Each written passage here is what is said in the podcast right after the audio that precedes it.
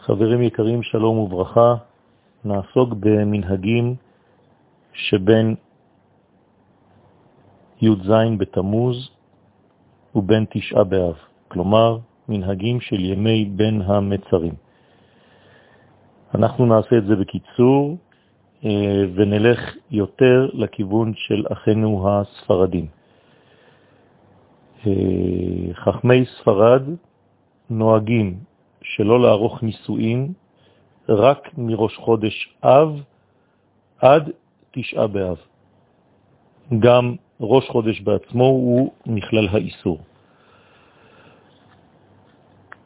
המקילים בשאר ימות השנה לשמוע כל מיני עניינים של שירים וברדיו, אם זה דרך קלות ראש והוללות, יש להיזהר, ואפילו בניגונים שאין בהם מילים, אם זה ניגונים של הקדוש ברוך הוא, ניגונים של קודש, אז אפשר להקל בזה.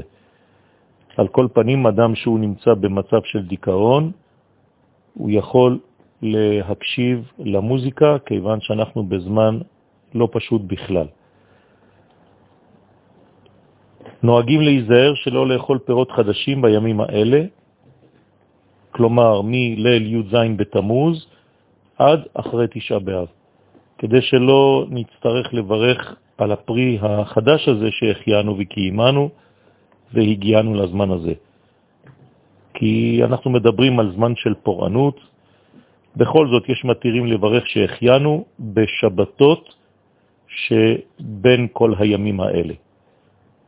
ואנחנו כן נוהגים בשבתות, כל שבת, לאפשר לאכול פרי חדש ולברך שהחיינו על הפרי הזה. זה גם uh, משום כבוד שבת, ובכלל, לאחר ראש חודש אב, יש נוהגים לא ללבוש בגדים חדשים, אפילו לא בשבת. בימי בין המצרים, אם יש ברית מילה, האבא של הבן כשמברך שהחיינו, יכול להתכוון בברכתו לפתור איזה פרי חדש, אפילו שזה בימות החול. משנכנס אב, ממעטים בשמחה, ככה אומרת המשנה בתענית, ואדם מישראל שיש לו דין ודברים ותביעה משפטית עם גוי, עדיף לו להתחמק מן הדין באותם ימים ולהתדיין עם האנשים האלה בזמנים אחרים ולא בזמי, בימי הפורענות. מיום ראש חודש אב עד יום התענית עדיף למעט במשא ומתן של שמחה, כגון אה, קניית אה, צורכי חופה, תכשיטים, כסף, זהב וכל כיוצא בזה.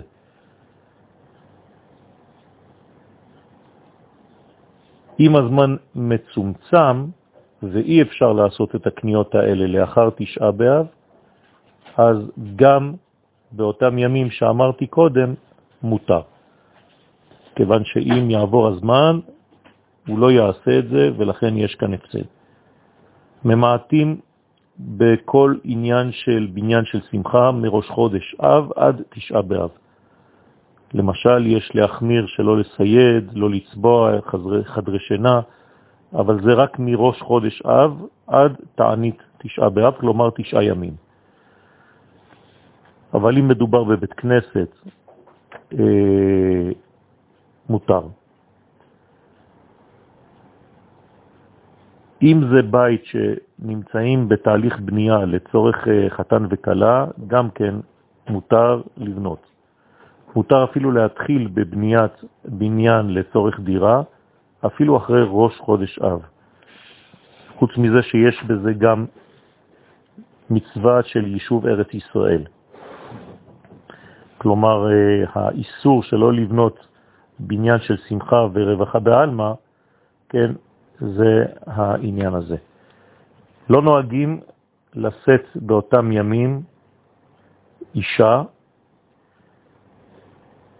כיוון שיש שם עניין של אה, זמנים שעדיף לא לעשות בהם יותר מדי דברים של בניין, באופן כללי. כשיש ברית מילה בתוך אותם ימים, מותר להביא כמובן מנגנים, אפילו בכלי שיר, לכבוד המצווה של ברית המילה, אפילו בשבוע שחל בו תשעה באב. לבני עדות המזרח והספרדים מותר להסתפר ולהתגלח בכל הימים האלה של בין המצרים. אסור להסתפר רק בשבוע שחל בו תשעה באב. גם אסור לגלח את הזקן באותו שבוע.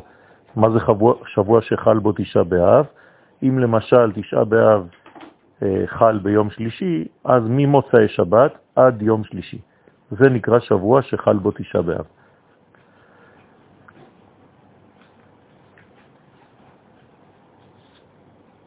יש שאוסרים לגזוס ציפורניים באותו שבוע שחל בו תשעה באב, ויש מתירים. אנחנו מתירים כשהציפורניים אה, ארוכות מדי, יש מקום להקל, וגם כן כשהאישה צריכה לטבול, שיש לה טבילת מצווה באותו שבוע, בוודאי שיש להקל בדבר. לא נוהגים לחבס באותו שבוע שחל בו תשעה באב, אפילו אם אתה לא רוצה ללבוד את הבגד, אלא להניחו לאחר תשעה באב. ואותו דבר גם בקשר לבגדים המכובסים שלא לובשים אותם קודם. באותו שבוע שחל בו תשעה באב נוהגים שלא להציע אה, מיטה בסדינים מכובסים. אם תשעה באב חל בשבת, והוא נדחה ליום ראשון, התענית נדחית ליום ראשון, אז מותר לכבס את הבגדים בכל ימי השבוע שלפני תשעה באב, וגם כן ללבוש בגדים מכובסים, אבל כשחל תשעה באב בשבת, נכון שלא להסתפר בערב שבת כדי שייכנסו לתענית כשהם קצת מנובלים ולא אה, מכובדים. מותר לצחצח נעליים, במשחה, אפילו בשבוע שחל בו תשעה באב, זה לא דומה לכיבוס בכלל, ולכן מותר. יש אנשים שאפילו לא נוהגים להתרחץ במים חמים מראש חודש אב, ויש כאלה שלא נמנעים, אלא רק בשבוע שחל בו תשעה באב. כמובן שגדולי רבני ספרד כתבו שהדעה השנייה היא הנכונה, הרמב"ם, הרמב"ן, המאירי, הר"ן, לכן יש להתיר לספרדים ובני עדות המזרח להתרחץ כל הגוף במים חמים מיום ראש חודש אב עד השבוע שחל בו תשעה באב. יש מקומות שנוהגים שלא לשטוף את הרצפות של הבית מראש חודש אב והלאה. אנחנו נוהגים להקל גם באמצע שבוע שחל בו תשעה באב. ויש להקל בזה גם כמובן בכל חדרי הבית. אפילו בתשעה באב שחל בשבת, אנחנו אוכלים ואומרים שאנחנו מעלים על שולחננו כסעודתו של שלמה המלך בשעתו. אה, נעלי גומי לצורך תשעה באב, מותר לקנות אותם וללבוש אותם אפילו בתשעה באב. וטוב ללבוש נעליים, כאילו לנעול נעליים אה, מגומי בערב תשעה באב, חלק קטן לפני שנועלים אותם ביום. המנהג בירושלים שלא אוכלים בשר מיום ראש חודש אב עד יום עשירי באב. ובראש חודש עצמו מותר לאכול בשר, וכן נהגו רוב קהילות ישראל. כמובן שמותר לאכול בשר אחרי ראש חודש אב בסעודות של מצווה, ברית מילה וכל הקרובים של בעל הברית, הרעים, האהובים, כן? כל מי שקראו לסעודה רשאי לאכול שם בשר. תלמיד חכם שרגיל לעשות סדר של סיום, של סעודה, כשהוא מסיים איזו מסכת בגמרא, מותר לו לאכול בשר באותו סיום של הגמרא, כשהוא סיים את המסכת, אפילו בשבוע שחל בו תשעה באב. והוא רשאי גם לקרוא לסעודה אנשים, חברים שלו, לאכול שם בשר יחד איתו, שזו סעודת מצווה, ואפילו מי שלא למד שם עם האנשים האלה, אותה גמרא, יכול להשתתף עם אותם שעושים את הסיום. תלמיד חכם שלא רגיל לעשות סעודת מצווה כשהוא מסיים מסכת, ורק בשביל אכילת בשר באותו שבוע אה, רוצה לעשות את זה, אי אפשר להקל. זה ממש נראה כאילו הוא עושה את זה רק כדי לאכול בשר באותה תקופה. כל בשר שנשאר מסעודות השבת, שבת חזון או סעודות ראש חודש וכו', יש אומרים שמותר לאכול את הבשר הזה כדי לא לזרוק סתם בשר שנשאר משבת. יש כאלה שאוסרים, אבל אי אפשר למחות על מי שמקל, כי יש לו על מי לסמוך. חולה, למרות שאין בו סכנה, מותר לו לאכול בשר בשבוע שחל בו תשעה באב. יולדת, שהיא תוך 30 יום מן הלידה שלה, גם כן מותר לה לאכול בשר, אותו דבר בקשר למנקת, שהתינוק שלה חלש, אם חז ושלום תמנע מאכילת בשר בימים האלה, זה יכול להביא להשפיע חז ושלום לבריאות הילד, לרעה, ולכן יש להתיר לה לאכול בשר. אפילו במקום של קצת חולי אפשר להתיר אכילת בשר. בכמה קהילות ספרד נהגו להקל בשתיית יין, אפילו בשבוע שחל בו תשעה באב. וזה המנהג בירושלים, להקל, אבל מי שמחמיר, תבוא עליו ברכה. מנהג כשר שלא לאכול בשר ולא לשתות יין בליל עשירי באב, כלומר אחרי תשעה באב, עד הצהריים. למה? כיוון שיום העשירי אה, היה גם כן יום של שריפת בית המקדש. לכן יש אפילו מרבותינו שהיו צמים לא רק בתשעה באב, אלא גם למחרת בעשירי באב. רבי יוחנן, למשל, אומר שאלמלא הוא היה שמה, הוא היה קובע את התענית בעשירי, מפני שרוב ההיכל נשרף דווקא בעשירי ולא בתשיעי. יש מקומות, למשל בבגדד, שנהגו להקל באכילת בשר כבר במוצאי תשעה באב. אנשים שנוהגים שלא לאכול יחמירו, וגם אחר שזכו לעלות לארץ ישראל. בערב תשעה באב, אחרי חצות היום, מפסיקים לאכול בשר ולא אוכלים בשר בסעודה מפסקת. האיסור הזה הוא דין ולא מנהג. כלומר, בסעודה מפסקת שלפני תשעה באב לא אוכלים בשר ולא שותים יין. גם אוף נכלל בבשר הזה, ולא לחשוב שאוף זה דבר שונה. יש מחמירים גם שלא לאכול דגים באותו תפשיל, וגם תפשיל שהתבשל בו בשר, אפילו שלא אוכלים את הבשר ממש, אנחנו נוהגים שלא לאכול מזה. אין גם מנהג לשתות שחר באותה סעודה מפסקת, למשל בירה או משקאות כאלה.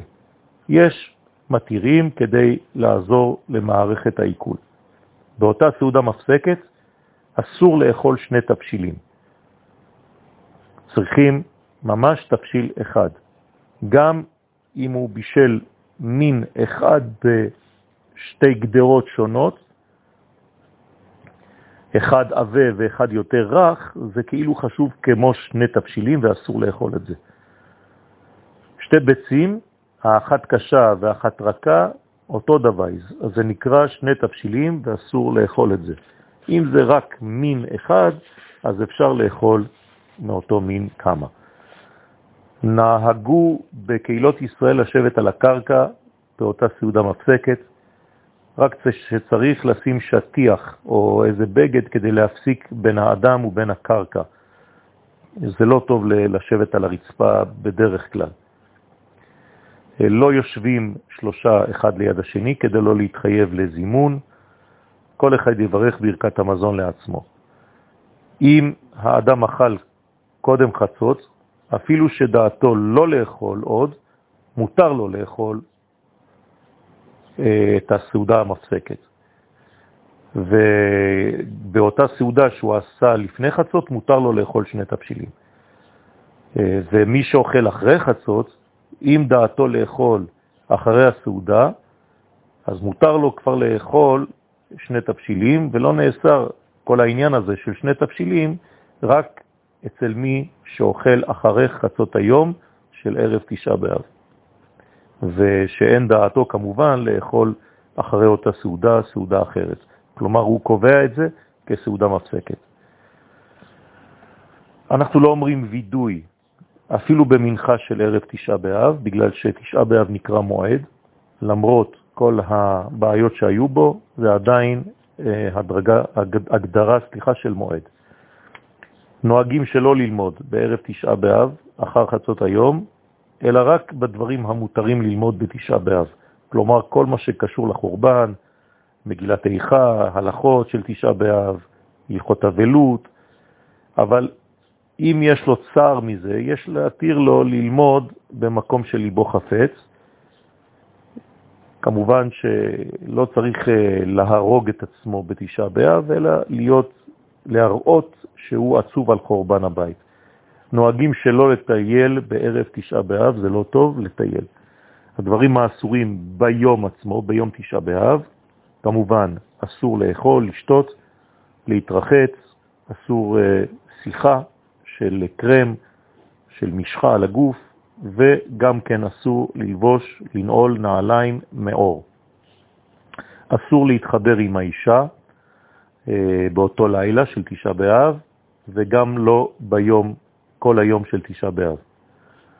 אה, זה דומה ליום הכיפורים בעצם, ולכן אה, הסעודה המפסקת היא דומה ליום הכיפורים, רק שביום הכיפורים מותר לאכול מה שרוצים, ולפני תשעה באב אסור לו לאכול משני תבשילים שונים, אם זו סעודה מפסקת, כפי שהזכרנו קודם.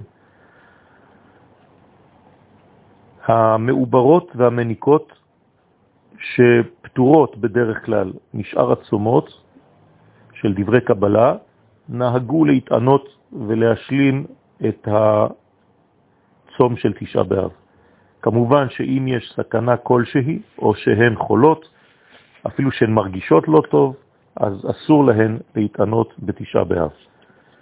כך הוא הדין גם ביחס לחולה, אפילו אם אין בו סכנה, אבל הוא חולה, הוא פטור מלהתענות בתשעה באב. אבל החולה שכבר נתרפא והוא קצת חלש והוא מצטער מאוד בתעניתו, זה תוספת, גם הוא מותר לו לאכול, רק שלא יהפוך את זה למעדנים ולעשות סעודה אחרת לגמרי גדולה. הילדים פטורים מלהתענות, כל שאינם בני מצווה, וגם שם לא להאכיל אותם מעדנים. המוהל והסנדק ואבי הבן יכולים להקל ולאכול בארץ ישראל ביום המילה שחל תשעה באב בשבת ונדחה ליום ראשון. ראוי ונכון להחמיר שלא לעשן סיגריות בתשעה באב. בפרט יש להחמיר שבזמן קריאת המגילה, מגילת איכה והקינות בבית הכנסת, לא לעשן באותה שעה, אבל אם הוא צריך קצת, כגון מי שרגיל מאוד באישון וקשה לו, אז אה, יש להתיר לו לעשן, אבל יעשה את זה בצנעה ולא בפרסיה. הרחיצה, כפי שאמרנו קודם, אסורה בתשעה באב, גם לא במים קרים, כמובן לא במים חמים, אפילו להושיט אצבע במים אסור, אז לכן אנחנו נוהגים ליטול ידיים עד קשרי האצבעות בלבד, ולאחר שמנגבים, אז אם קצת לחוץ שנשארת בקצה האצבעות, אפשר להעביר על העיניים כדי לנקות את העיניים. כל מה שלא אה, מכוון להנעת רחיצה, הדברים האלה מוכנים ואפשריים בתשעה באב. עוד כמה דברים קטנים. אמרנו שלא לטייל ברחוב בתשעה באב, כדי לא להגיע למצב של קלות ראש. לא קוראים תהילים בתשעה באב, זה לא הזמן לקרוא תהילים בתשעה באב. אה, יש אומרים שאסור ללכת יחף בתשעה באב וגם בכלל בימות החול, ויש אומרים שבארץ ישראל זה מותר, כיוון שהעפר של ארץ ישראל קדוש. אם חל תשעה באב ביום ראשון, כן, אה, אפשר לחלוץ את הנעליים אה, שליש שעה אחרי השקיעה, גם אם זה עדיין יום שבת. אסור לשבת ליד הכותל המערבי רגל על רגל, כשם שהדבר אסור גם כן בבית הכנסת. לא שמים רגל על רגל בבית הכנסת וגם לא ליד הכותל המערבי, והוא איסור גמור, אה, כי הוא מראה גאווה, וזה בעצם דבר שאנחנו נמנעים ממנו. יהי רצון שהזמנים הללו, המורכבים והקשים, ובמיוחד בשנה שלנו, תש"פ, אה, יעברו מן העולם ונקבל בעזרת השם באור חדש תקופה מחודשת, בריאה, עם גאולה שלמה. אמן כן יהי רצון.